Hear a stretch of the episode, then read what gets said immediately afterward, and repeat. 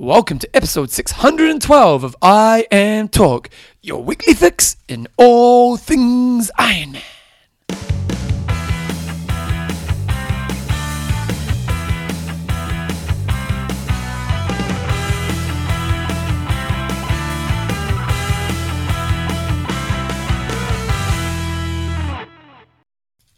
Righto, team, welcome along to episode 612 I Am Talk with Coach John Newsom and Bevan James Oz. How you going, mate? I'm pretty good, thanks, Bevan. We're actually instantly recording this after last week's episode, and John's eaten, what, four eggs in two seconds? No, two. I've got one to go. So if you recall the very end of the last show, Bevan gave me. Th- I got three Easter eggs. I wouldn't say Bevan gave them to me. I uh, took them. Oh, no, Alfred. And and I, I'll I, I take- get some credit here. you go.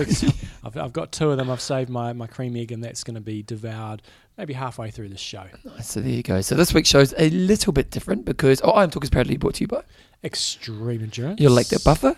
Thanyapura They're back on board, John. back on board, Thanyapura is the great training resort based in Thailand. and you're going to hear about uh, a little bit about it today. We've had, had uh, Colin, who was over there, uh, Colin Norris, who was over there training recently, and he's an up and coming 70.3 pro, and you'll hear a little bit about it there. But Oh, great. if you want to go to Thanyapura, I'm, I'm trying to organise a camp over there for either late 2019 uh, is, is ideally the plan. So it's a fantastic training facility. You'll hear a bit more about it later.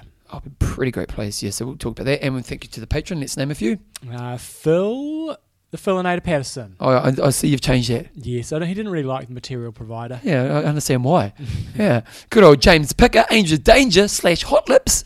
Or Thierry Bessadi, Dirty Little Secret, or DLS. There we go. And this week's show is a little bit different, you guys. John is actually in the Commonwealth Games right now. So uh, John's over in the Commonwealth Games. So we're just doing a quick news. Uh, then we've got interview galore. So what's happening with the interviews, John? We have got, uh, first up, we're going to have Cam Wurf. So if you recall the Hawaii Ironman last year, you might remember that name. He broke the Ironman course record on the bike over there.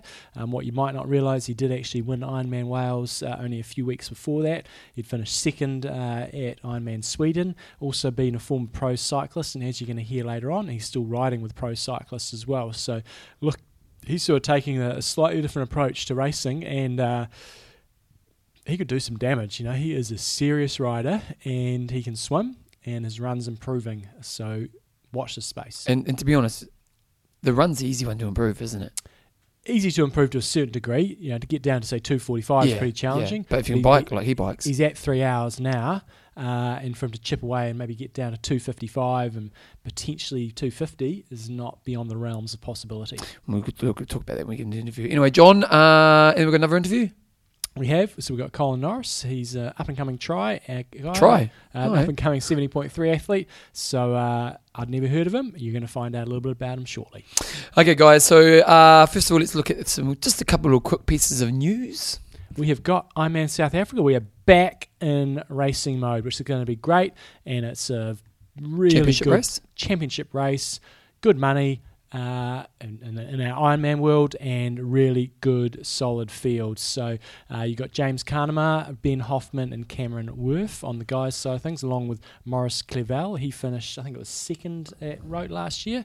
Uh, Ruedi Wild, uh, Matt Trotman, Ronnie Schildknecht, Josh Amberger. So really good quality field. Uh, Dylan McNeice is on the start list. I'm not sure if he's still going or not. Michael Raelert. Michael Raelert, uh, Lalas. Lalas. So really good quality Jesus, field. But interesting how Nico goes now Hmm. because he's definitely long in the tooth, but He's still quality. he's still good for a you know, Yeah. a good result. But I'd be you know be pretty surprised if he won it. Where about Michael Raelert.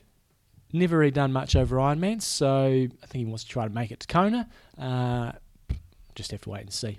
Hmm. Girls' side of things is also really exciting. The one that um, I don't think Torsten sort of mentioned on here was uh, the day. Oh, where is she? I'm sure I saw her on here somewhere. I thought I saw Emma Pallant on there somewhere.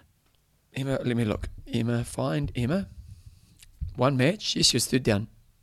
Oh yeah, so she hasn't done an Ironman yet. So Tell me about her. She's been an ITU long distance champion or duathlon champion, uh, but she could be the surprise package. Don't know what her swimming's like, uh, but she could be the real deal. Lucy Charles, after such a dominating performance in Kona last year, obviously didn't win, but went uh, pretty close to it. Well, not close, but you know, Yeah. she was the best of the rest. Uh, and Susie Cheetham, so some good girls along with uh, Lindsay Corbin. So these championship fields Michelle Vesterby. are pulling up some uh, some good athletes. So- Yeah, and, and this is really great because years ago on the show, before they really introduced the championship concept, we were always like, we need more races outside of Kona. Mm. We were getting quality fields, and they've done it. You know, and you got to give them credit for that because we are seeing four or five races a year now with not Kona fields, mm. but next best thing, which is great. And what I like about it is with the current system, there's lots of points on offer. So if you have a good race here, You see it. You're pretty locked and loaded. And that's one of the things I don't like about the the new system you're going to, uh, where it's going to be pretty much at these races you have to finish in the top two. It'll be bloody hard to do that. I agree with the concept that at other races, if you win an Ironman race, you probably should be going to Kona. Mm. But I do think that they should have more weight on these championship races to try to have big, strong fields. Um, that's just, just my opinion. So I think that's going to be a step back when that happens, but time will tell. Yeah, definitely. Uh, John, we also have there's an iron distance race happening in Taiwan. Yeah, so I couldn't read too much about it, but we've got the Taitung City. It's in triathlon and the Taitung Puyama. So good luck to everybody racing over there, iron distance race. You've got possibility of chatting with John. Do you think we're going to try hook up, or you, Yeah, are we giving that away now? On, uh, I think I'll be on. Yeah, on- good on because break. I want to kind of get this done before next Tuesday. So, okay, let's do a quick sponsor. Extreme endurance. We pause, and he had a cream egg. the Easter eggs are all gone. we, we paused. All gone. I probably paused for ten seconds. Mm-hmm. Demolished. Demolished. I got sticky fingers. My pad on my, my MacBook is all going to get all sticky now.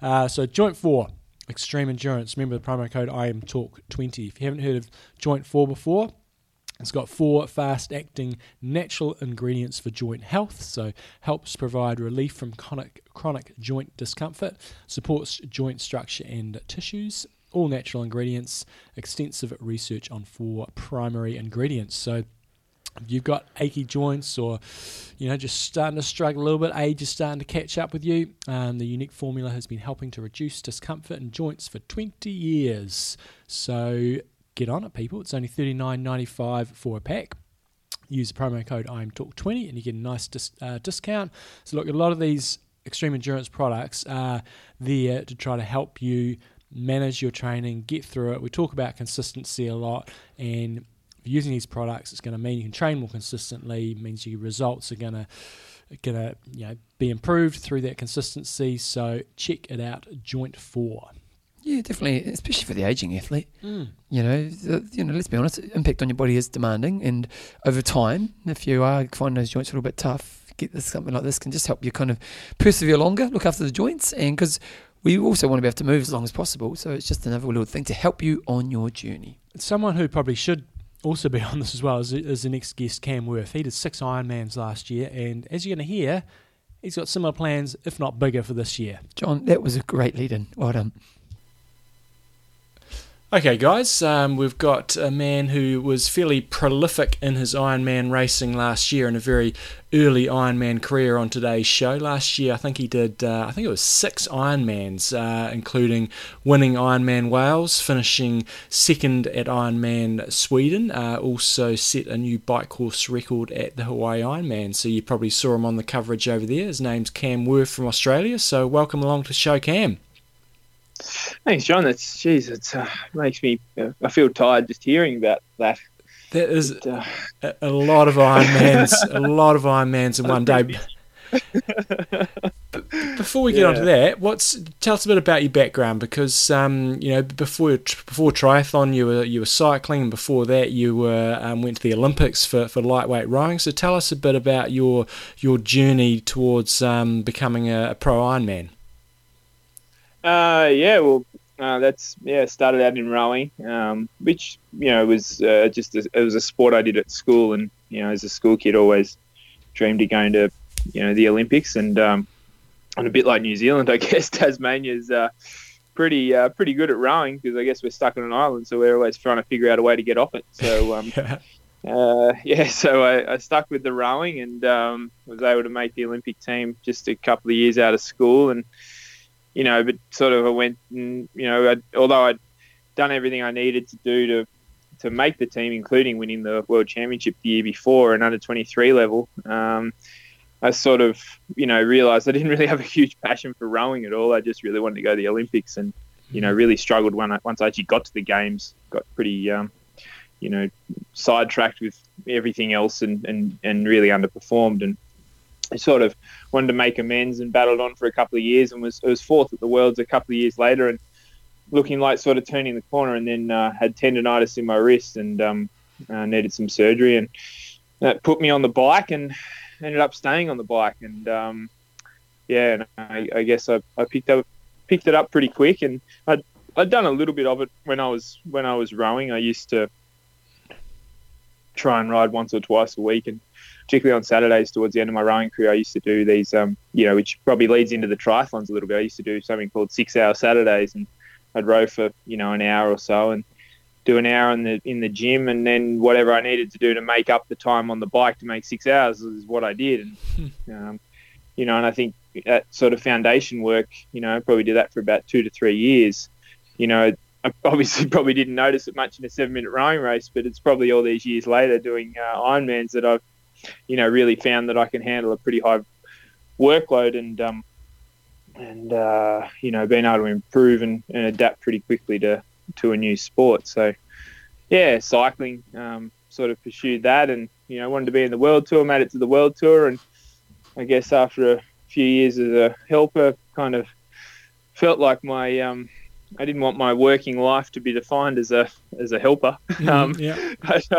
I'd been to university and done finance and economics, and I thought, you know, maybe it's time to go to Wall Street and get a real career. And I took a year out, and uh, Cannondale. I still had a contract with Cannondale, and so they they suggested that I just have a year and sort of maybe do what I be, an, be a good brand ambassador for them and keep myself active and might want to go back to cycling and um, and that was when I discovered triathlon just more as a, a thing to keep fit and and um, and uh, yeah two years down the line here we are so uh, a third sport and um, you know uh, I guess contemplating you know work life um, was what made me realize how fortunate I am to be able to you know earn money doing sport Yeah. uh, and you know it's the third sport now that I'm earning a living, which is uh, you know which is something I'm pretty pretty proud of. So I'm really excited about the year ahead.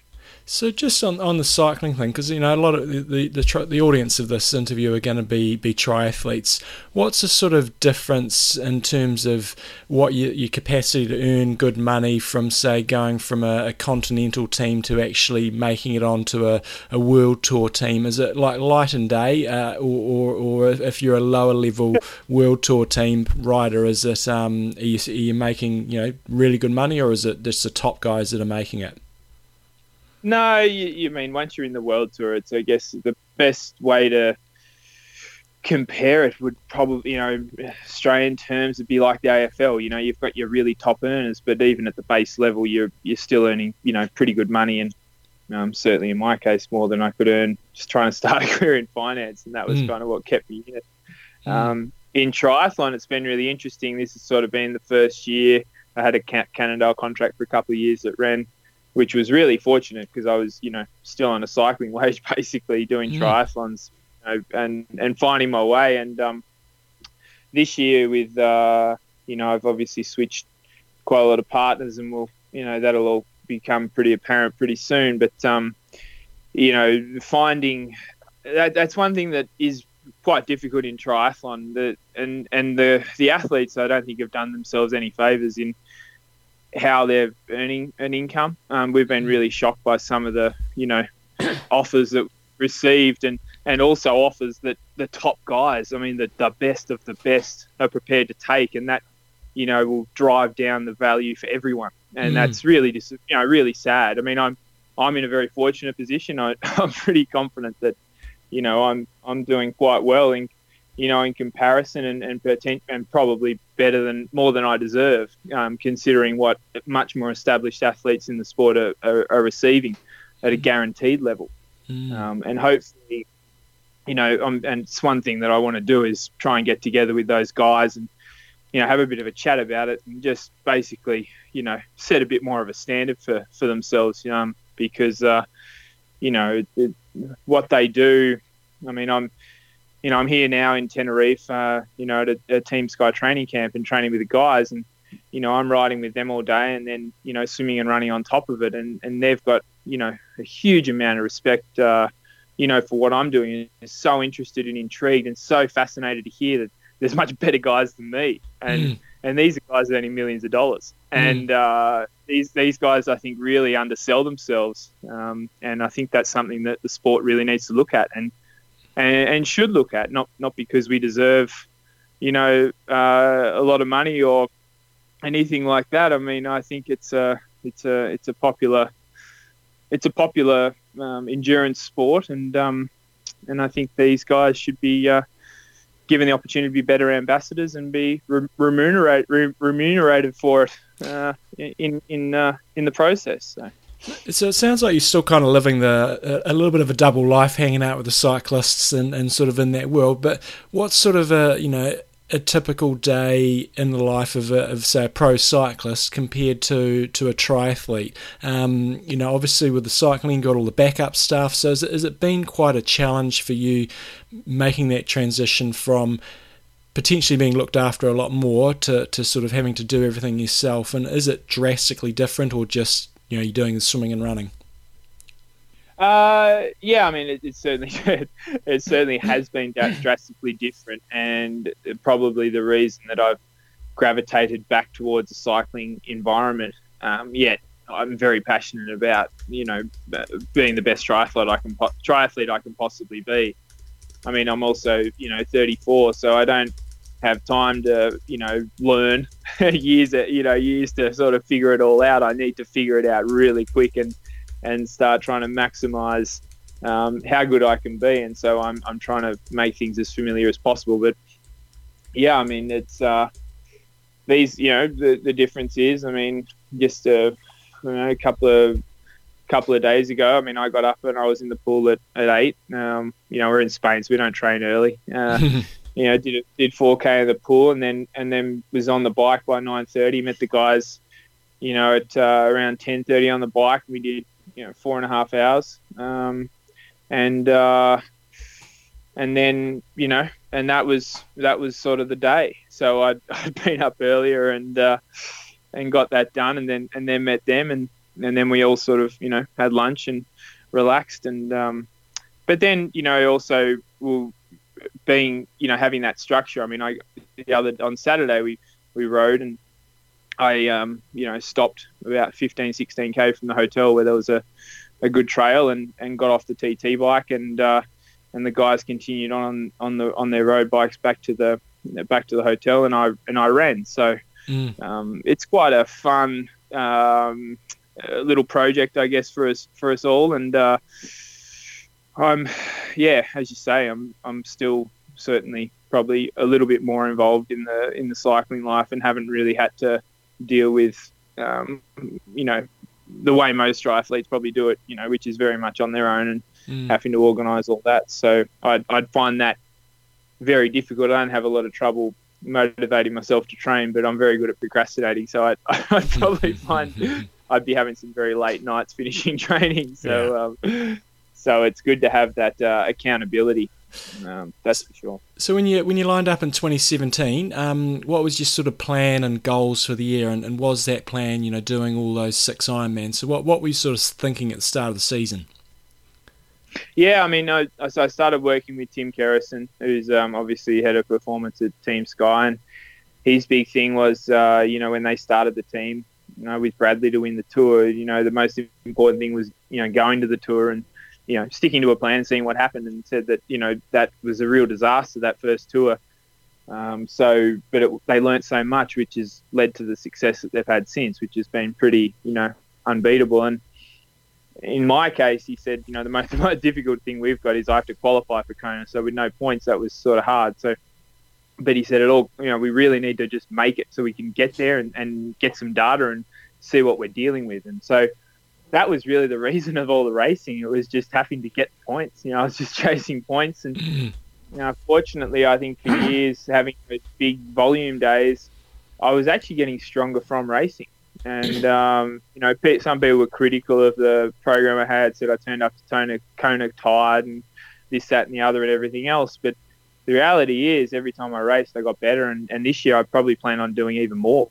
Mm. I'll probably do up to eight before Kona. Um, I, have even already done one in training this year. Um, Yeah. So, Yeah. uh, and I've run a marathon in training as well another day. So, you know, I love long days. Um, and I guess the big difference is that we'll, we need to make sure that come Kona we've got those extra gears to, you know, really, really put on a uh, put it all together. But um, we'll be using racing as a as a volume thing, and and that was it last year. You know, it was just getting to Kona, and I qualified for Kona, and I was down to race Wales, and, and Tim just said, well, you know, just because you've done one good race, let's try and do two. And then I went and did Wales and won that. So you know, we kind of you know, it showed that I was sort of starting to learn, and then Kona was a bit of a step backwards, but um, you know, again, that was probably a bit like the Olympics. So, you know, I was so fixated on just making it. I got there and I probably let my guard down quite a bit and uh, really didn't perform very well at all. But um, that's all right. I'm I'm hungrier for it for this year, and I'm in a good position with qualifying already. I've pretty much got enough points in the bank already, so um, you know, we can make a real, real, real charge at Kona and, and see if we can pull it off this time around. Mm.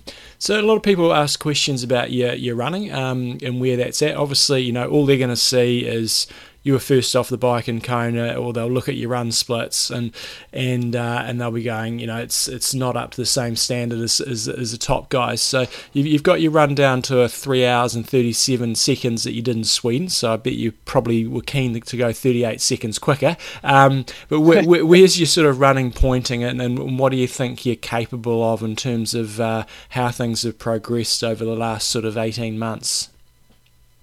Yeah, well, I mean, obviously it's all talk until you go out there and do it on the day. But um, I mean, I just finished a track session and I ran my first, you know, sub three minute kilometre at the end of my 12, 13k track session. I ran a 258. So um, Nice. that's uh, that's been a big big progression. And I did another. I did two of them actually. I did one at three and, and one at 258. So I'm certainly improving. It's the thing I've worked my, the hardest on. I've I've run you know, I ran a 257 marathon at altitude just in training, and it wasn't planned. I said to Tim, you know, he said I have a long, you know, we've had a long run, and I said I might do a really long run, and he he told me not to ride, you know, run for 12 hours like I rode my bike with Richie Porte for 12 hours one day. But um, I said I kind of had in the back of my mind that uh, I'd try and run a marathon, and and did that at altitude, so I felt pretty comfortable, and um, you know, I ran a a 117 uh, half half marathon the other day off the bike after four and a half hours with Geraint Thomas on the time trial bike. We did a two hour TT interval at 360 watts, so Mm. I was far from fresh. Um, Mm. So you know, I think I'm I'm certainly getting there in training, and um, and that's uh, I haven't obviously done it in racing yet, but um, you know, the more I can do it, the more rudimentary it'll come in be, become in training, and and uh, you know, South Africa is a great test for me, um, Mm. and obviously I'm there to see how quick I can I can run. Um, I know I can ride all right, and I'm I'm certainly stronger than I was last year. Um, so um, on the bike, um, Mm. so but I won't be I won't be. And and another thing that people I find fascinating, they think that I just go as hard as I can on the bike. I mean, it's it's rubbish. I think people don't give me the much uh, respect um, for you know what I've done at you know on an athletic level. I Mm. mean, you don't go to a world championship with any other ambition than to win. Mm. Uh, so yeah, I wasn't there. To, I couldn't care less about coming second or third or fifth or seventh or fifteenth or twentieth or whatever. Once you haven't won, you haven't. You're, you're not winning. So it doesn't matter. Uh, Mm. So I put myself in a position on that bike to win the race. And once I got on the run, I thought, okay, I'm in a really good position. I felt really good and really fresh, and um, you know, uh, sort of started to then get too clever and, and, and went out running and thought I was running too fast, kept trying to back it off, kept trying to back it off, and you know my cadence was way off, and and I I, I just fell apart, and then it just all fell apart once I was out of the top four or five. I just thought, oh well, it's not going to happen for me, and and then I just worried, you know, just got myself to the finishes as sort of efficiently as possible without wasting too much energy, and um.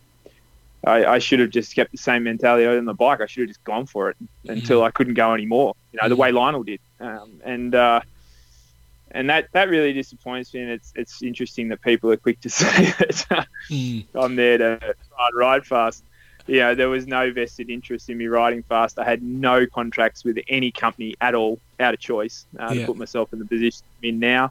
Um, so I didn't earn a dime from that, Yeah. and uh, I was there to win the race. And um, you know, we've got the we've got that data now. I mean, I'm pretty. I, you know, at the end of the day, I've led Kona. Not many Yeah. athletes have even done that run. And I've done it. I've been on the run quicker than anyone has ever been onto the run course. Yeah. so my swim bike time is quicker than anyone's ever been out there by quite a long way. So you know, if I can put together a, a modest marathon, then um, you know that you know there's a good chance that in years to come, I can hopefully help push the sport and and potentially you know see the the times you know certainly break the eight hour barrier and who knows how low they'll go. But I think with Lionel and um, you know Jan, you know obviously he's not going to lay down and let other people take over. He's going to come back with a vengeance, and that's really exciting. I, I love the fact that he races. He really, I knew that, I knew that he looked, you know, he didn't look good on the bike. He looked, you know, looked like he was in real trouble halfway through the bike, and that was why I chose to push on the bike where I did because I wanted to make him suffer. Um, but he responded. He, he dug deep. He tried to hang in there. He tried to stay in the race. And, you know, he's a great racer, and of course Sebi, you know, a real champion and um, you know, someone I've really admired and watched over the years. And, you know, I can't wait to get back out there with those guys. So, um, yeah, it's Was- exciting. Was there much that sort of surprised you about Kona in terms of? Um, I know the conditions, you know, were really good last year. It was still a bit bit windy and stuff, but was was there much that that surprised you um, when you're out there on the day, or was it pretty much what you expected? I guess I was reading, you know, skim read through your blog, and I think it sounded like one of your main issues was you lost your nutrition fairly early in the ride. Um, but was there anything else during the race going? Geez, I didn't didn't quite expect that, or or, what, or did expectations sort of meet reality? Um, yeah, I was surprised. What, what, to be honest, I mean, the nutrition thing, yeah, I could say that, but I mean, you've got to learn to deal with that stuff. And, and did it make any difference? I don't know. I felt great on the bike, so potentially not. Um, you know, I, I was able to grab some coke and stuff on the side of the road, Mm. and um, you know, I fueled up pretty well before the race.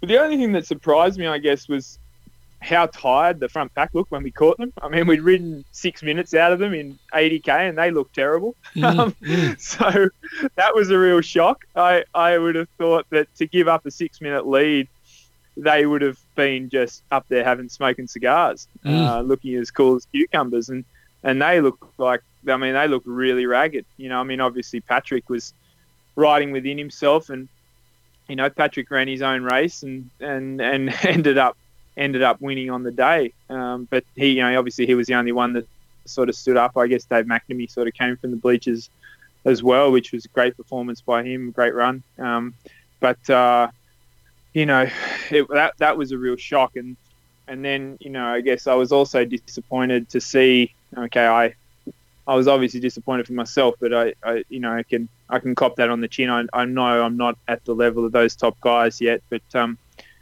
I would have loved to have seen Lionel or, or Sebi finish that off, or Jan, you know, Mm. um, and go really fast. So I was really disappointed that you know I didn't we didn't see a 750, you know, from Lionel. I mean, he's run a he's ridden the same speed as me in Arizona last year or year before, and and then run a 240. So Mm. you know, Lionel actually made a big step. He actually, in my eyes, went backwards, which was Mm. disappointing. Um, in Kona, running running what he did, I, I would have thought, you know, I ran I rode much harder on the bike that day in Arizona, uh, where he held me, and then he ran a 240 than I did in Kona, and he ran a 252. So, Mm. you know, and same with Sebi, I was I was quite shocked that he wasn't able to run quick. I would have just loved to have seen him. I mean, he only just had to do close to his PB, and he could have really, you know, moved the sport. And same with Jan, you know, run a 240 or 2, 245 or something would have been just fantastic for the sport. Um, but um, so I guess that shocked me that uh, people say the conditions were this, that, and the other, and it's like, well, you know, okay, fair enough. Well, then why did all those guys fall apart riding that pace? So Mm. it can't have been that easy. Mm, mm. So, so this year, you know, you, you said you've got lots on the agenda. Um, first up, Ironman South Africa. As you said, you know, you've got some really good points in the bank from winning Wales, so you really probably only need, you know, one result, and you and you're pretty much there. So, um, how much of your season have you laid out, or can you, and or can you not say exactly where where you, you plan to be at this stage? Yeah, no, I've, we've we've laid it out pretty well um, leading up to Kona, and, and yeah, there's a, there's a lot of racing. I'll be based in uh, you know in, in Nice or around Monaco. Um, the team's got a base there, so you know the support is you know uh, mechanics and bikes and food and you know massage and you know training and everything right there, and obviously lots of great training partners. Also Richie Porte's there from Tassie, my mate. So I'll be down there. Um, but uh, I'll do South Africa, uh, which is obviously only a couple of weeks away, and then and then uh, pretty quick turn. I'll come back here to Tenerife, do another camp with the team uh, in, in May, and then just jump on the jump on a rock hopper and, and go over and do Lanzarote uh, to finish a training block. I mean these these races aren't going to be objectives. It's more just a training day. Um, mm. And the reason is, you know, I did one in Big Bear recently, and the, the, most difficulty I had was obviously fuel. You know, I'm stopping at gas stations to mm. get to get water and coke and all that. And I said to Tim afterwards, I said, "Far out, I'd, I'd prefer to just do a race." He said, "Well, mm. that's that's exactly what I was hoping you'd say." Mm. Um, so to me, doing a race doesn't seem like a big deal anymore. So it'll be Lanzarote. Uh, the week after that, I'll probably go. To, I'll do Venice um, because it's you know close to Pinarello and. Um, Castelli, Kask, um, you know, some of the partners we're working with, and uh, and then uh, I think there's a little bit of a break, a few weeks, and then it's Nice, uh, which is something a race I probably want to do quite well in, and uh, to sort of finish a training block, and then have a little bit of a rest for a week, and uh, go and do Roth, which I'm really excited about. Nice, um, yeah. So see how fast I can uh, I can go there. Yeah. Um, and then uh, probably just have a bit of a bit of downtime and, and then just sort of sort of start things up again and do uh, um, Zurich yeah. uh, as another bit of a training run. I did that as a training race last year before doing a two week camp with Chris in the Alps and and that tend, seemed to get me going pretty well. So we'll stick with that routine because um, it sort of fits in at the end of the Tour de France and um, and then uh, yeah, and then it'll be a bit of a break, a good five week block where we can do some good training and um, and go to Wales again, try and defend my title there, and and use that as another good solid hit out um, before uh, before Kona. All all things going well. So that's the that's the plan. There's a full on season. You, have talked about the team a lot in terms of riding with, with Sky and stuff. What's their motivation to have you around? You know, they've obviously got a big roster and got lots of st- strong riders and stuff. So, are, are, you sort of part of the team or just a training partner, or what? What's in it for them? Yeah, well, yeah. I mean, I am. I'm. I'm, I'm just a training a partner uh, for the guys, I guess, uh, particularly for last year for Chris. Uh, did we did quite a few camps together, one in Australia in the year, one here in Tenerife, and then obviously the probably the most important one was the, the two of us between uh, the tour and, and the Vuelta. Um, mm. So I've already done one this year. G with Geraint Thomas and I, we had three weeks in LA.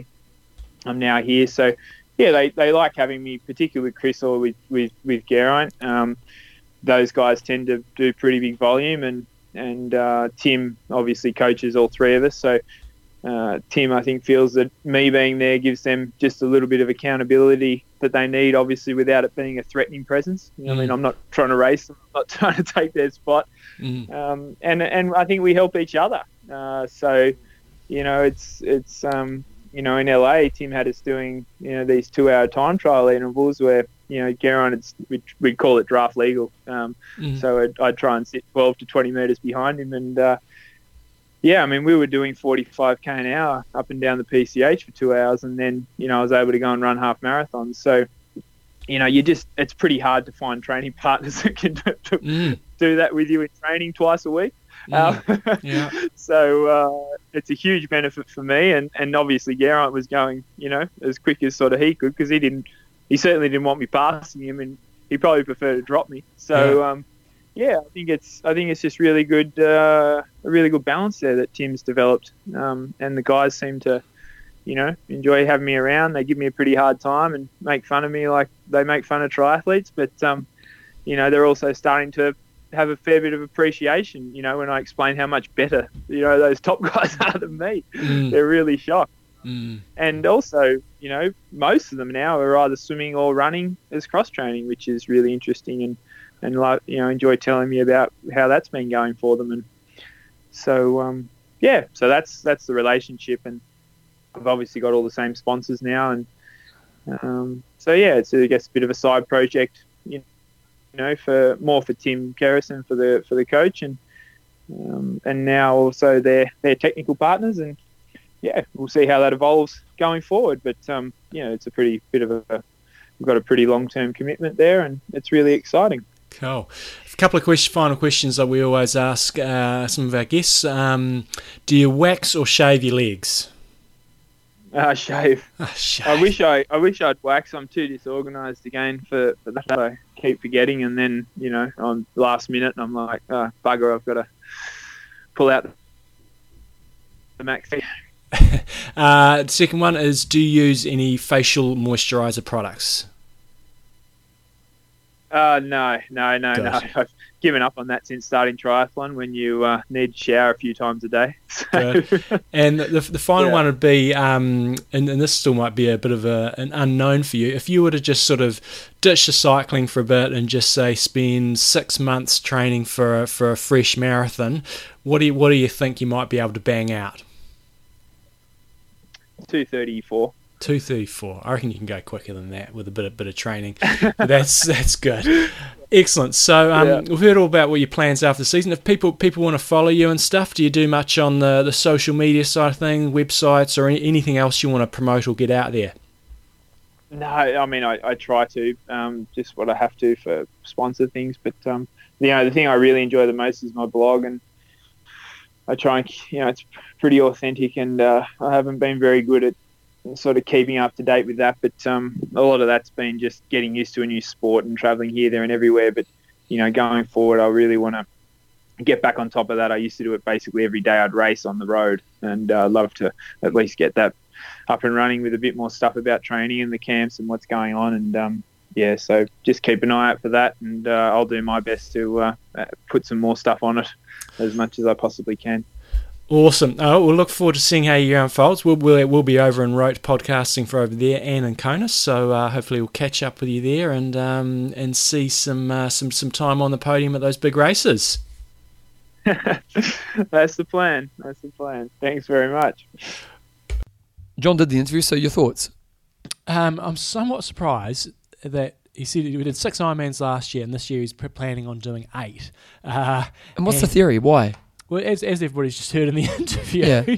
um, it just training. They're big training days. A lot of them will be, but still running that many marathons in a season. Wonder if that's it may have a great respo- response for his Kona if that's that, that and that is what his ultimate goal is. Um, it seems a little bit much. Okay. Um, And I would have thought, my opinion, he'd be better off doing some more halves and doing some harder running through there. Uh, I think it'd probably possibly be a slightly less. I know you've got to risk things, but I don't know. We'll wait and see. It worked pretty well for him last year, but you know, he's got to be able to run well. We know he can bike well, he'll swim well, but can he pull off a 255? And if he can, he could potentially do a Normann Stadler type thing uh, in terms of Yeah. winning that race Totally, or, yeah. or, or sort of being on the podium. Last year he had issues and really faded on the run. Um, look, I, I know a lot of people as well will be going, why didn't John ask about drugs? And he's right, he's riding with, uh, you know, with the Team Sky, and there's all the controversy around them. I just couldn't, I just didn't want to go down that pathway. He didn't say he didn't want to talk about it. I didn't ask those questions. Yep. Didn't preempt it. Just so I'm going to focus on triathlon and what he's trying to achieve. Okay, fair enough. Uh, John, we've got an interview, and it's actually brought by Thanyapura. So if, if you're a new listener to the show, Thanyapura has actually been a sponsor of the show in the past, but let's on, tell them on our about it. Legends of Triathlon Yeah. podcast. If you haven't heard about it, it's an amazing resort uh, in Thailand, down by Phuket. The facilities, people just get blown away when we uh, when they go over there, and we just get so much positive feedback.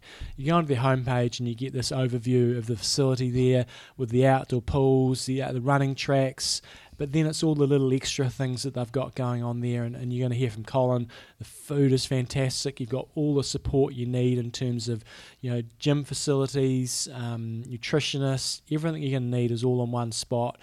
And the main thing with Thailand is it's bit unique. You know, you're going Oh, to go over yeah. there and you're going to get an experience. Oh, but it's be awesome. I, I love going on. to Thailand. but you've got all the support systems in place that you can basically go over there and focus on your training. And if you've got a partner or family or anything like that, there's lots going on in the, the sort of surrounding areas where they can go off and do their other stuff while you train. So, as I said, I'm gonna, earlier in the show, I'm trying to organise a camp over there. Uh, but if you want to go over there, cheap as chips. Thailand is that's one of the beauties of Asia. It's really cheap. You can go and stay at this beautiful facility for like 100 bucks US a day, and you've got a nice hotel room, you've got breakfast included, and you've got access to the facilities. They've got lots of training groups. So if you do want to go somewhere different, or if you're trying to adapt for Kona or a hot race, especially if you're coming from a cool climate, go check it out at thanyapura.com. And you know what, John? Like on yesterday morning, I had to coach, and normally it's you know public holiday, so I kind of got up early when normally I'd be sleeping in, and I got up early, and then I thought, oh, I'll go for a run after coaching and stuff, and I went for a run and stuff, and on a day off. Even on holiday, I like to exercise. Mm. You know what I mean? And it's like it's nice to go on holidays, but it's actually nice to get up and do some exercise in a cool facility like this. Mm. And you could go to Thanyapura for a family holiday, but you've got these cool facilities where you can do some really cool workouts. Get up in the morning, do some stuff, have your holiday in the afternoon, and you know, it's just it's such a cool place. So and so, 2019 we're looking at doing camp. Yeah, that's the idea, and I'm trying to tie it in with a race um, as well. So it's not going to be the November sort of zone where they have uh, the Laguna Phuket Triathlon down there. Uh, there's another race I'm sort of targeting, but they're being a little bit slack at getting back to me. Okay. Uh, but I'm going to try to lock it in, and uh, it's going to be a camp for, for all abilities, and uh, we'll try to tie in a race. Yeah, so check it out, Thanyapura. If you are thinking of doing a holiday with something a little bit different, check it out. It's pretty great, and it's a good location because it's kind of central to lots of places in the world. Okay, John. So we've got an interview coming up. And here comes Colin Norris.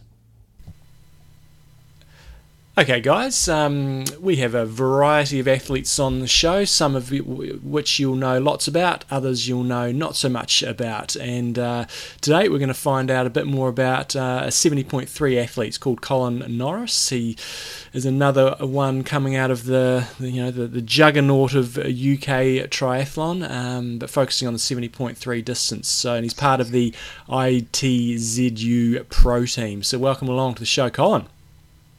Thanks very much, John. Tell, tell us a bit about yourself in terms of um, your background. I know your first triathlon was back in about 2011, and you, then you end up racing pros in the sort of the pro division by 2015. So tell us a bit about your background before um, before triathlon. Yeah, sure. Um, so my background's actually in uh, running, uh, mainly uh, track and cross country running, um, and I started running pretty young, actually, sort of 10, 11.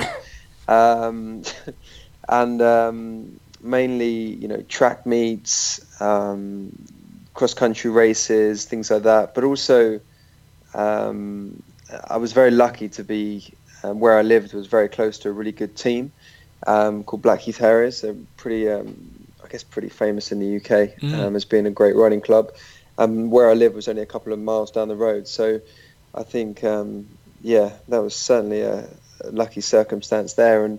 I ran, I guess, to, to quite a high level until the age of, sort of 17. Um, um, I ran nationally, and uh, one of the biggest races I think when you're kind of at that age was the the mini marathon, which is basically the London Marathon for kids, which I Mm. won Hmm. um, as a kid. Um, and I wouldn't say kind of uh, we did a lot of structured training. It was kind of you know track Tuesday, track Thursday, race Saturday Yeah. um, every week. So um, but yeah, I just I really enjoyed it, and I was I always kind of took to more individual sports um, uh, as opposed to football, primarily because my uh, my crap coordination. Um, but um, but so yeah, and then I guess from the ages sort of 17, 18, um, I think I got a couple of. I can't exactly how remember how I sort of stopped running, but I think combination of things really. Um, a couple of injuries, um, and then just other things came into my life. Probably girls and going Yeah. out and Yeah. uh, university and things like that. And and then I didn't really do any sort of structured sport until the age of sort of 24. Um, so I had about you know I don't know seven or eight years of not doing a lot in terms of uh, in terms of sport. I mean, I played a bit of hockey and rugby, but not to any any any standard. Um, and uh, yeah, that, that's kind of the background. And then, as you said, in 2011, um, I was working uh, as a broker in the city. Um, I live in London, Um, and when I was at uni, I, I, was studying economics. So the kind of natural thing to do was was to go in the city and earn loads of money.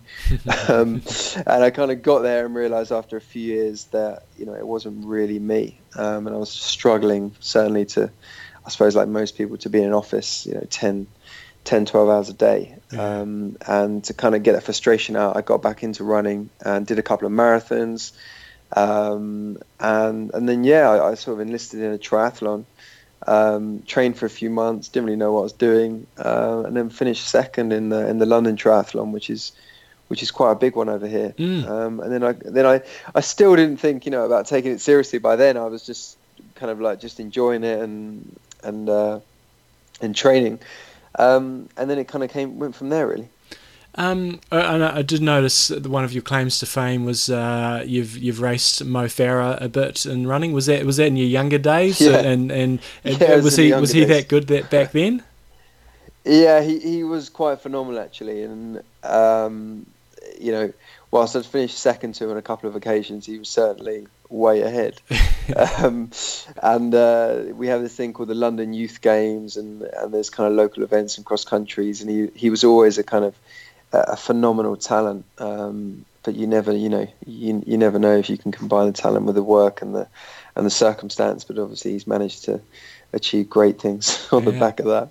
Um, but yeah, it was nice actually looking back, thinking that you know he won the London Mini Marathon as well. Yeah. Um, kind of, I think it was a year before me, so um, it's quite nice to be in the same sentence as, sentence as him, even though on a completely different level. Yeah. so, so how did triathlon progress? You know, you get second at the first um, first triathlon you've you've done, and a, and a big one at that. Um, how did you sort of progress uh, into the pro ranks? Was it, and and are you these days racing as a as a sort of a full time pro, or is it a part time gig? Where are you? How has it progressed, and, and where are you at now? Yeah, sure. So after 2011, I think that was the only try I did that year. Actually, I, I carried on. I did the Amsterdam Marathon later in the year, and then I decided at the end of that season in 2011 that I would just focus on. Well, start started in duathlon actually. Um, even though I swam for a few years as a kid. Um, and then the following year, I qualified for the World Champs uh, age group uh, in duathlon and triathlon uh, and I was sixth in the in the duathlon world champs 25 29 mm-hmm. and then the year after that third in the um, 25 29 triathlon mm-hmm. um, champs and then it was kind of on the back of that thinking I was still working uh, obviously as a, as a full time at a full time job then working probably maybe 50 maybe 60 hours a week mm-hmm. so I, I was kind of thinking then maybe I should take this more seriously, seeing as I'm you know, training as much as I can, and mm. I wasn't really enjoying my day job. So I actually quit my um, quit my job. Um, I was working for um, quite a big company at the time, and I had a lot of security and was getting paid quite well. But I kind of decided quite quickly and perhaps quite rashly um, to quit my job. Um, and just move to Lanzarote for nine months, as you do, and uh, and just give it a crack. Um, so yeah, I, I, I went from kind of yeah, quite nice, quite nice lifestyle and some good money to absolutely nothing. Um, and I saved a little bit of money, but that ran out pretty quickly once you start racing around Europe. Um, yeah. it didn't last long. So yeah, I moved to Lanzarote, and the guy that was coaching me at the time, um, a guy called Trevor Simmons, who uh, who now runs a, a, massage clinic with his wife Lucy on on Lanzarote. Um, he was the only guy I knew there actually. Um, mm. So especially being from London, like used to being very busy and lots of people around, it was pretty difficult initially moving into this tiny little fishing village and, and just, um, yeah, and just kind of going into the unknown. Uh, so yeah, I kind of moved to Lanzarote 2000 and, uh, was it, I think 13. Um, and then just started, well, we, we he was, uh, Trevor was coaching me um, but we did all sorts of kind of left field training, as we'd say, mm. um, and, it was good fun. And I had some good results. I, I finished as top age group in a couple of seventy point threes, but equally I had some pretty terrible results, just kind of inexperienced and making loads of mistakes. But um, it was it was it was a cool experience, and I met some really cool people. So, but then obviously that kind of ended, and I came back to London with no money. Um, and then I then I did various jobs, anything from kind of rooftop cinemas to shoe shops and restaurants and bars and things like that. So I kind of went to being back to being a student mm. that had been years previous, um, and then I just kind of was trying to find any way I could to, I guess, to fund uh, the triathlon, and then I eventually started coaching, which I'd always done as a kind of, um, I guess, an informal gig. Um, but I, I decided that you know I could you know make a living really you know out of coaching. Well, I'm not. I didn't think initially, but I, I started um, taking on some athletes, and you know it was going really well, and I was really enjoying it. Um, so on the back of that, really, um, yeah, I started started coaching business, and I was mainly coaching people who you know I'd kind of been in a similar circumstance too. You know, busy, stressful city job um, working all the hours uh, under the sun, and and really creating plans for people that you know didn't have a lot of time but were sort of highly motivated to achieve um, to achieve their goals. So. Um, so yeah, on the back of that, I kind of built a coaching business, um, which now kind of pays for pay well pays for me to do the sport. Um, but I'm still also working part time. Mm-hmm. Um, I work part time for a startup company as well, um, mm-hmm. in in the centre of London. Um, and I, and I race as a pro. So a few things, I guess, a few things going on. But um, my real kind of ambition, really, I mean, last year um, I had some, I guess, knocking on the door results. You know, um, a couple of minutes away from podiums, or a minute away from a podium on seventy point three, and um, some fast run splits. I had the fastest run split on three or four 70.3s. Um, managed to run a 110 or yeah 110 111 mm-hmm. so yeah i had a couple of results that made me think you know what if i can put some more energy into this get some more support um, you know i can i can make the podium and, and perhaps even better it must be bloody hard to get support in in the UK when you're, you know, at the moment you're sort of mainly finishing in those sort of fifth through tenth at seventy point three races, yeah. and there's so many other guys out there at, all distances, whether it be short course or Olymp- uh, short course or or Ironman. It must be pretty hard to sort of put your hand up and say, uh, "Work with me," um, when when there's you know loads of other dudes out there that are, are, getting better results on, on paper. So, how have you sort of tried to do that? Is have you tried to structure it slightly differently, um, or are you still just uh, trying to find your way? Yeah, it's it's so true. I mean, it's um, you know it tends to be the same few guys winning all the races, especially in Europe, uh, and we all know you know who, who they are. Um, and I think it's only when you start training with some of the best guys in the world you realise you know the the small percentage differences that that take years to get. You know, I, have been doing the sport, you know, five six years seriously, um, but some of the guys that are winning these races have been doing it 10, 15 years, and it's hard to, you know, to close that gap. Um, and it is only a kind of less than a one percent gap, but that, that difference is the difference between you know winning and coming sixth or seventh, which is you know not exactly what sponsors want. So it's as I'm sure you well know, it's it's um, I well the, the kind of way I'm trying to attack it is to create a a business around myself that can support me, so I can so I can allow myself the time to get as good as I, I think I can be, mm-hmm. um, and that's kind of how I've done it in the past. You know, I think you know for people in a similar circumstance to myself, I think it's it's perhaps quite naive to think that you know you can just survive off you know prize money or um, on the odd sponsor here and there. But you know that's going to come and go. And I think if you want to be consistently good and, and perform over years, um, which I think is what it takes to, to get to the top level, I think you need to perhaps create something or have a side gig or a business that you can,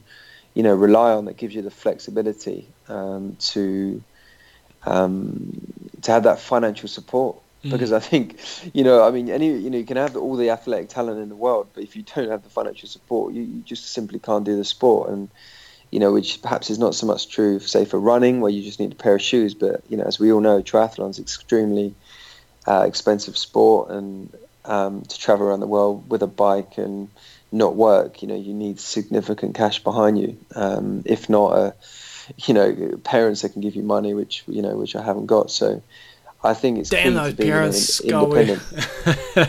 What's that? Damn parents. Yeah, I know. Yeah, yeah, I know exactly. Um, yeah, my mum's a hairdresser, so I don't think she's got much spare cash to give me for, for cycling. But you know, I, I, I think you know, it's. I think for me, I felt a lot more secure once I've been independent. You know, and and once you kind of got that, you know that you know you you can bide some time, and you know it gives you enough time to to get to the level you need to be. And um, you know, and la- last year, you know, I was very lucky and. I, I kind of two, actually sorry two years ago um, when I raced out in in Lanzarote, um, I met uh, Luc Van Lierde, mm-hmm. um, who who now coaches me and, and coaches the the Itsu team, um, and he's been fantastic and kind of backing me and, and really you know he he's very big on um, the science element of, of sport and triathlon and you know, we do frequent lactate testing with him, and, and I think from early on he, he spotted my potential uh, and really just told me that, you know, it's going to take some time to build the engine, as Mhm. it were. Um, and I think that's kind of given me the faith to to think that, you know, I, I can, um, you know, I can make a living out of the sport and I can get to the top level. It's just going to take a bit of time. So tell us a bit about the And, uh, the yeah. Itsu team. Um, I wasn't sure whether it was ITZU or Itsu or how you how you pronounce it. So tell us a bit about this this team and um, what it sort of does for you as an athlete. Is it more just a support system? Is it actually just loads of sponsors? How much independence have you got and all that sort of stuff? Yeah, so you know, Itsu team It's um, well, it's been going for a couple of years now, um, and the team manager is, is a chap called uh, Koen Janssen, um, and he enlisted the help of uh, Luc Van Lierde, who um, who obviously is you know a two-time Hawaii winner and Mm. uh, champion athlete, and you know is a very well-renowned coach as well. Uh, and, and Koen Janssen is the one of the CEOs of Itsu, which is a, a Belgium team, sorry, a Belgium company, um, and they have they're a people company, so they have um, cleaning business, facilities businesses, recruitment businesses, that kind of thing in, in Belgium, and he's he's a very good age group athlete. He he, uh, he qualified for the World Champs this year, and he's very passionate about the sport of triathlon, um, and he's been successful in getting together um, some great athletes um, from Belgium, but also from overseas in Spain, and such as Saleta Castro. We've now got Romain Guillaume, who's obviously won multiple Ironmans uh, from France um, as well, and and he um, has got together this this team, um, which is supported. The main sponsor is Itsu. Um, we then have other sponsors such as um, Chain Tech, uh, Endless Pools, BioRacer, uh, Ridley, um, amongst others. So we, we've we've got some fantastic sponsors. Uh, a lot of them are Belgium, um, but some of the best equipment and team. And what I get from the team is um, full support in terms of uh, transport, uh, accommodation, uh, kit, training camps. We're sponsored by Club La Santa, so um, we have the training camps in Club La Santa. Um, so really, you know, major support in terms of you know financially. Um, that you know we we get a time trial bike, road bike, um, mountain bike, Mm. wetsuits, you know, the, all the gear really, um, which which you can really only dream about. And Mm. um, so the support we've we've been got from the team, and it- it's been phenomenal. You know, we've even got a chance to go to the the wind tunnels in Flanders. Um, you know, and have our own speed suits made for us. You know, it's to be honest, the, the support has been you know world class. Um, and you know, whilst some of the guys on the team are on salaries, um, some of us are on expenses. Yeah. Um, that that's the current situation. So, um, so yeah. So really, the idea of the team is is to, to get us on the podiums of, of some of the biggest races in the world. Um, and while some of us are still working um, part time, such as myself and another chap, uh, Ruben and Amber, um, there is some full time athletes on the team, such as you know Romain, Kenneth, Saleta, etc. So, guys, if you want to check out that team, it's itsu-try-team.com. So check out, check them out. So, so your, your, what's your plan for this year in terms of uh, any big goals or, or, or your main sort of targeted races?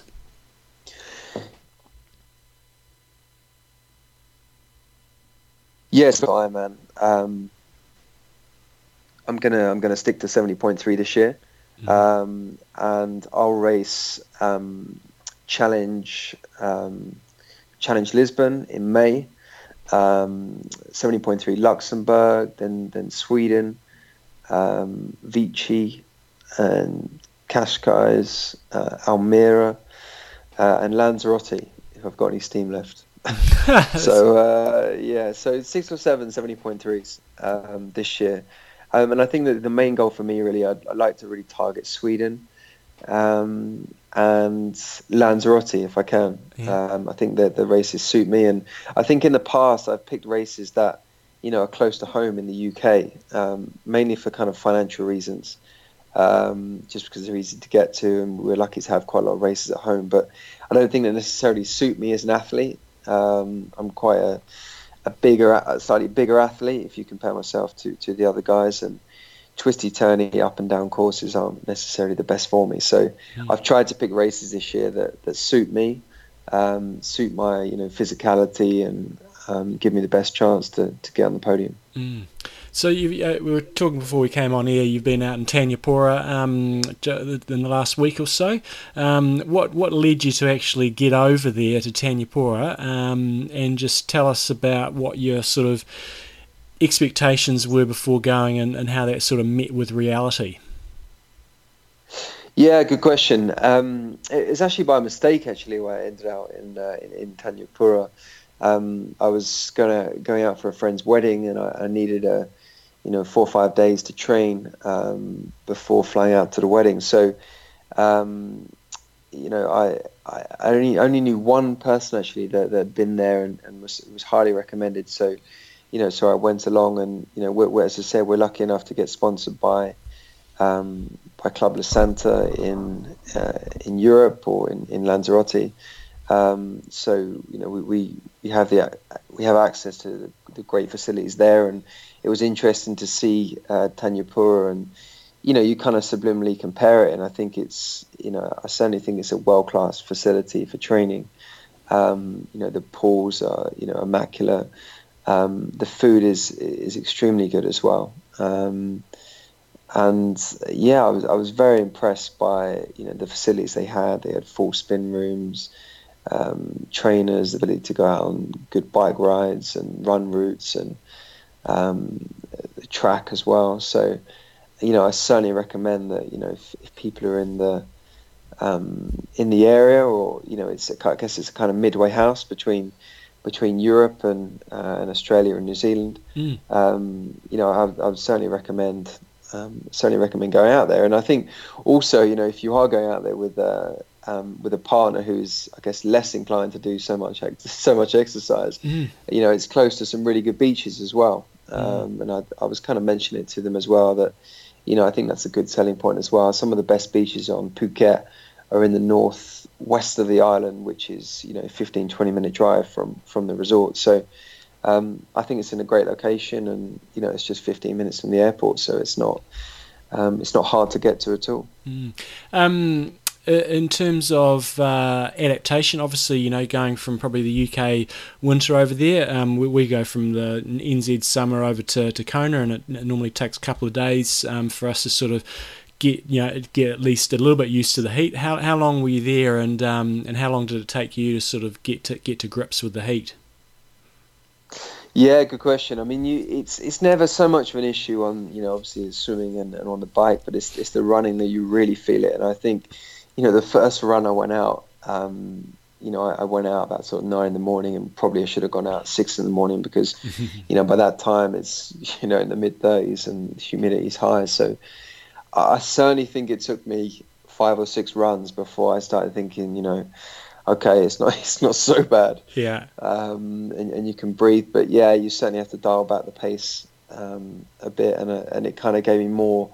Um, more respect for, for athletes out in Kona. And, yeah. and when you look at the kind of race results in Asia in particular, you always look at the run times. You think, oh, it's a bit slow, but yeah. But actually, I mean, it's a total different kettle of fish. You know, running um, running over here when it's sort of temperate 10, 12 degrees is, is ideal. But you know, when you get in the 30s and the humidity is high, it's yeah, it's it's just hard to cool the body and keep keep keep your kind of core temperature down. Um, you just get hotter and hotter. So yeah, that was certainly a challenge. And um, in terms of the riding, I've done um, it was many years ago, but I've done a few rides over there. It was fantastic riding. There was some great hills. So how much um, how much riding did you get out there, and um, and what what can people sort of expect from the riding um, in terms of what they might be used to back home? You know, if you're riding in places where there's loads of traffic and, and things like that. You know, how how was the riding? Yeah, it was interesting actually. I think that was um, one of the, one of the more interesting things I did there because um, you have expectations, as you say, and you know it's only until you get on the road that you you realise what it's like. And I, I, was impressed actually by the road quality. Um, you know, it's better than a lot of the UK roads, I have mm. to say. Um, so that that was really nice, and the roads were smooth. And actually, on although we had to go on some of the main roads um, that were quite busy with traffic, they they have a, I guess, a hard shoulder, um, like three or four meters of the road that's kind of with a white line. So you know there was a lot of respect from uh, from the lorries and and cars, etc. So yeah, I was I was quite impressed from that. And then obviously the you know once we got off the main roads, um, the countryside is just really lush um, and really beautiful, quiet roads, and um, yeah, just it's different and it's you know it's nice. I think a lot of people from especially the UK, they might go to you know Mallorca or the Canary Islands, and you know this is certainly a more you know exotic alternative, but mm. it's you know it's, it's different in that sense, and you know it's interesting. I'm glad to hear the food's good as well because that's often a challenge when you go to different locations. Um, but the food was was it? You said it was fantastic. Was it more sort of Asian style food, or or could you pretty much get get what you wanted? No, you you could pretty much get what you wanted, and and I kind of have to say that they, you know, the vegetarian options are very good. They had vegan options, they had raw food options, um, and and obviously the, the, Thai food is fantastic. And you know, the, a lot of the for, for me, I, I, don't eat a lot of dairy products, so it was it was absolutely ideal. Yeah. A lot of the Asian food is you know not very dairy orientated, so um, that was extremely good. And you know the service is very quick as well. You know, you just jump out the pool and two minutes away you you can be in the restaurant and you know two minutes later you've got a pad thai. So it's, it's not bad. Awesome. I will look forward to seeing how you progress during the season. It's always good to get um, some up and coming athletes on the show. So, if people want to follow you, I guess they can go to the Itsu um, Tri Team website. But is there anything else uh, you want to get out there in terms of things that uh, things that you're up to, or ways that people can follow you? Yeah, sure. So on on Instagram, uh, uh, I'm I'm under Colin C O L I N uh, dot APB Works. That's APB Works. That's um, that's also the the coaching company, um, which is apbworks.com. Um, so you know you can find me on, on, on those on those streams.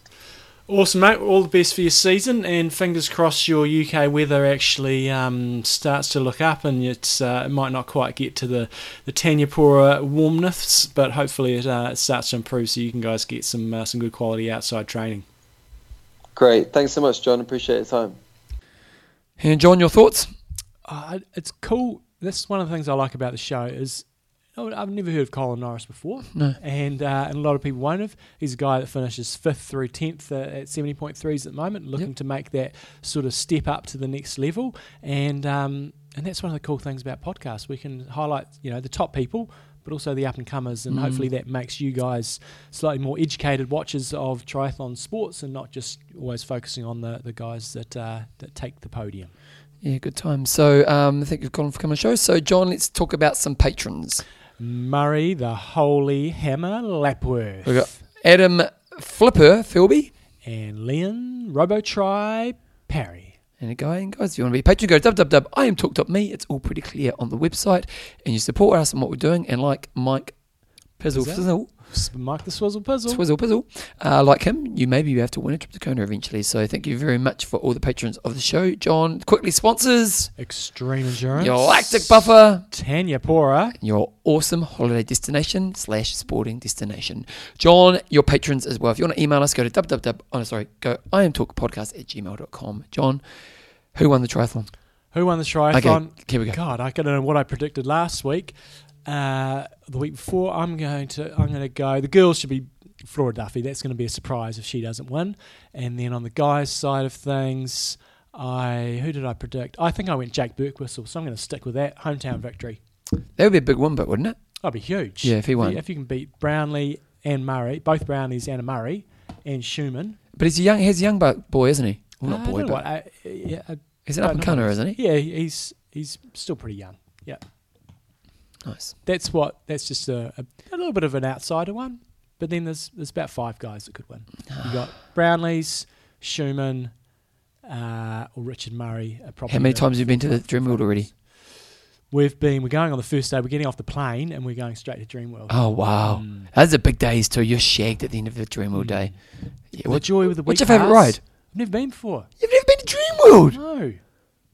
That's shocking, John Newsom. How many times have you been? Oh, about eight. Really? Yeah, How many times have you been to Disneyland? just once. Okay. Magic Mountain? Yeah, oh, do I go to Magic Mountain? Is it? No, I went to uh, Six Flags. Yes, it is Magic Mountain. Okay, yeah, I did go there. Yep, Yeah. yep, yep, yep. And I went to trying Universal find something I've Studios. done that you haven't done, so I can be shocked and Yep, dismayed. no, I've done it all, John. yep, climbed Everest. Yep, I've done that. Yeah. Uh, yep. How was that flight down to Antarctica the other Oh. I loved it. Loved it. I was going to do a really bad joke then, but I'm not going to. I'm not lucky in New Zealand. Um, John, any other goss? No, the Goss. Uh, come on, the Kiwis. Yeah, and uh, I'm going to predict the Warriors won last weekend. Oh, yes. I'm going to predict they beat the Cowboys. Broncos or the Cowboys? Yes, they beat the Cowboys five in a row. Five in a row. Anyway, John, let's We- get out of here. Uh, Iron Russ. I'm done. Train hard. Train smart. Kia Kia kaha. kaha.